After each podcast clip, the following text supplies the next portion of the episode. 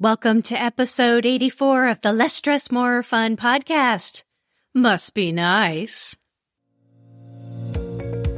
You are listening to the Less Stress More Fun podcast.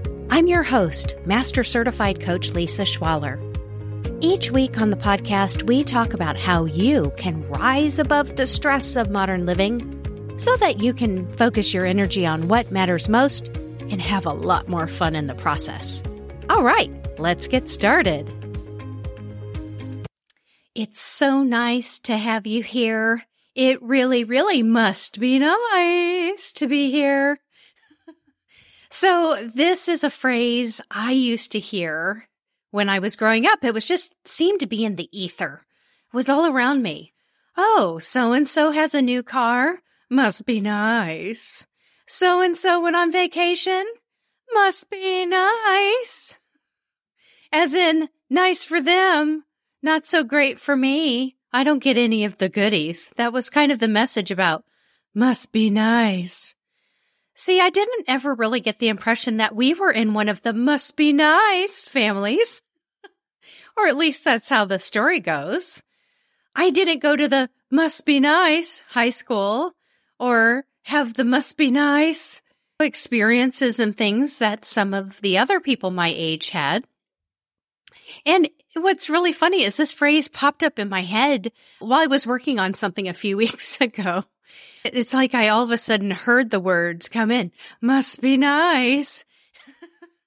and, and now obviously that phrase causes me to laugh because it's such a perfect example of how we're programmed. Um, and I remember even as a child thinking, I don't know, maybe it is pretty nice. I was a little bit of a cheeky child. I am certainly quite the same as an adult. So we all know this. We grow up in families of origin in certain types of communities and we learn how the world works from these communities that we're in as little children. And our little children brains don't have the wide angle lens on life. We don't have even all the cognitive processing that we have as adults. So each one of us grows up with certain ideas of who has what, who deserves what, and so on. So that's really what we're going to be talking about is this idea of comparison. You know, when each one of us is thinking our own version of must be nice. But let's talk about how do we learn to compare and why? People compare. Our senses literally are scanning the world around us to look for similarities and differences, and nothing grabs our attention quite like other humans. We look for humans and what's similar and what's different, and are they part of us? Am I part of, you know, their group? We look for fairness because that's an indicator of status. And honestly, I, I have a theory that almost everything that we desire and almost everything that gives us suffering has at least some connection to uh, what it causes us to perceive about our status in our group of either circumstance or choice. And let me be clear. When I say that, it doesn't mean that people are driven necessarily to seek power or wealth. But status is my way of describing fitting inness, or even more simply, values. So one person may value growing a million dollar a year business or a hundred million dollar a year business, while another person really values, you know, just a little bit of a different approach to life or maybe even a frugal lifestyle. And these people may have strong opinions about why their way is best, or even that their way is right for them. And so when I th- when I think of status, I really think it's just how people look at each other and what you value and what you know what they value and they sort of compare themselves to other people and it increases or decreases the opinion between people. So one person might look at someone else and and think, must be nice. And in that case, I actually think that form of comparison and that reaction is a way to say, oh, they must be of higher financial status. They have access to these experiences, but must be nice was kind of this not so subtle way of recalibrating status, kind of putting them in their place. I teach three ways about comparison, and this is something I'm workshopping. So this is a little bit of a work in progress that I'm bringing to you today. Comparing and despairing comparing and flaring and comparing and inspiring. Let's start with the one that I think is the most familiar to most people compare and despair. This is a phrase I started to hear about, oh, 15, 20 years ago. In a lot of the self help circles, you'll hear about people describing the dangers of comparison. The danger you're looking at another person's person, place, or things and desiring it for yourself. It could be desiring what they have for yourself and then judging yourself harshly for not doing, being, or having what they do, be, or have. And that's the despair part of it. The inner turmoil you create when you react to comparing yourself to someone else with internal criticism. Now, if you're in that phase where you're comparing and despairing, here are a few practical tips for you. I think the beautiful thing about compare and despair, I just love that it rhymes and that it includes the word despair. It sounds so dire. But really, you know, compare and despair, compare and desire, right? You're just connecting to the desire that your mind is expressing for you. It maybe you do want what they have or who they are or what they do. And it may just be a simpler desire that you felt more lovable for what you are, have, and do. So it could be like a, a, longing. Oh, I wish I had that. Or it could be a longing of, I wish I felt like my situation was okay. The next compare dyad that I invented is, uh, this is, this I invented. I call it compare and flare. Um, well, it rhymes. I love that. It rhymes all the time. And this is when you find yourself or a person finds themselves comparing to what another person is, does, or has. And the reaction is not just despair. Oh, woe is me. I'm so filled with longing or self loathing. Compare and flare is like, not fair. You flare into anger or injustice or self righteousness. Well, she's got small bones, so it's not fair that I would be expected to look like that. My bones are just so dang big. Or, well, of course, they went to blah, blah, blah highbrow university instead of where I went, which was got a pulse and a checkbook university. So of course they'd get better options for interviews and jobs. It's just not fair. Boo hoo. oh, I love dramatizing these.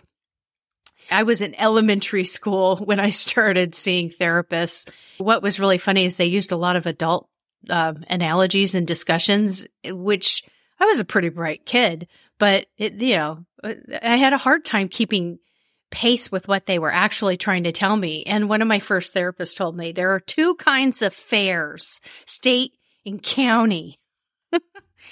And that may be true. I can't really endorse this as a therapeutic approach because when we're in compare and flare, ah, not fair. Why do they get da da da and I don't? Why do they, you know, in this case, I felt like the dynamics between me and my younger brother were uh, really confusing. We were held to very different standards and I was hurting. But a lot of times when I am hurting, it comes out like like rage and self-righteousness. Logic, rarely diffuses emotional pain in my experience in working with people and their minds.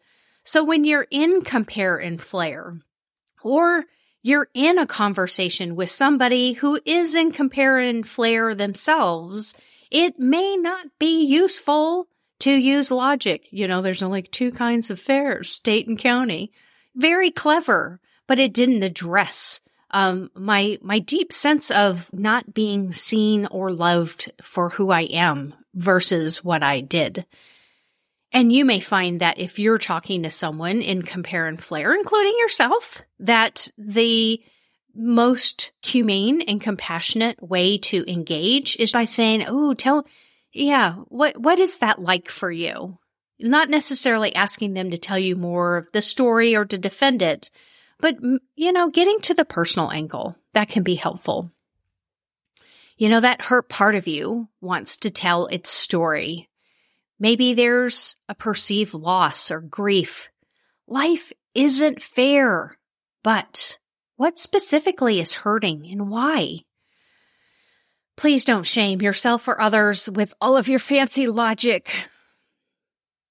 And I think there are more than two fairs. There's Renaissance Fair too.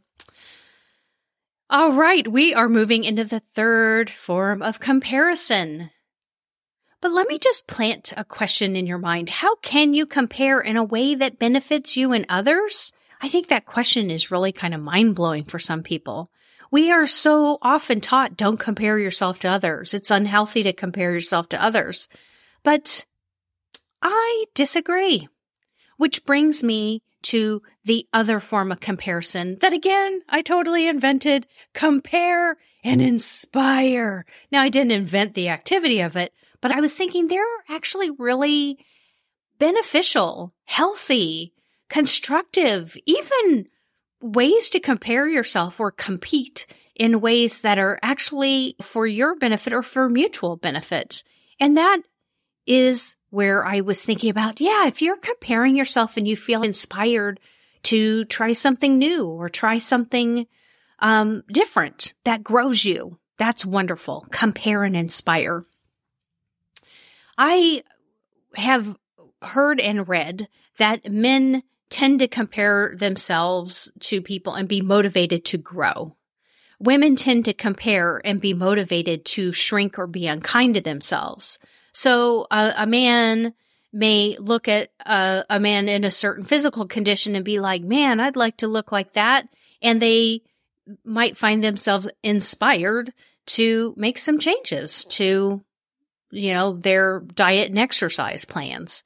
Where a woman might see a woman in great shape and think, oh, I just, you know, like, oh, she has such, you know, awesome biceps and mine are just these droopy little sad things. I don't know. It's just, it's, it's interesting to think about this being somewhat gendered in socialization of, you know, maybe current or previous generations. How do you compare and inspire? Is that something that you've ever noticed inside yourself? I have a really, really fun activity. This is something I assign as homework very often. It's something that I teach on. It is probably one of my favorite things. I don't know. Um, I'm sure that this is not necessarily original to me, but I love it so much. I've really put a very original spin on it. And this is a beautiful, beautiful way to use compare and inspire. So this is the advisory committee board. in my business. It's like, oh, you know, in a large business, you may have a board of directors and these are people cross, you know, disciplinary, cross functional people who come together to look at the, the performance and the aspirations of the business and offer suggestions and refinement. It's quite an honor to be on a company or organization's board of directors. And I thought, you know, sometimes being a solopreneur is a little bit of a lonely gig. And I would love to have a meeting. And so I created one. The way it works is that I will have a group of six to eight people on the board. And there is always one person on the board whose opinion is very, very valuable. And that's me in one year. As the owner of the organization, it's my responsibility to show up to the advisory board with a well formed question. And then each one of my advisors give me an answer. Now, here's the most fun part. It's all in my head and my advisors are global luminaries and I rotate them out. They come in and then when I'm like, you know, I think I want to shake it up, I'll disband that board and form a new one. But I've had Abby Wambach on my board, Oprah, Matthew McConaughey, Sara Blakely. I once had what I just affectionately one uh, group was the writers. It was Malcolm Gladwell and Steven Pressfield and James Patterson. The three of them would answer the question at the same time. And the volley between them was just intellectually scintillating. It was amazing. It's an amazing experience. And I used to do it every single week. And now I do it, you know, maybe every three or four weeks because now they're kind of in my mind. When I come with a well formed question, not only do I have Master Coach Lisa Schwaller in my head and Master Coach Lisa Schwaller in a year ready with a suggestion, I also have access to all of these people who inspire me to reach different heights. So do, do I compare myself to Sara Blakely? In, in ways that I think are inspirational. So I offer that to you. Who can you compare yourself to for inspiration? And, and as you go out into the world this week, what I really encourage you to do is to notice where your mind naturally goes. Does it go to compare and despair, you know, activating this longing or sense of, or like a decrease in your self worth? Do you compare and flare?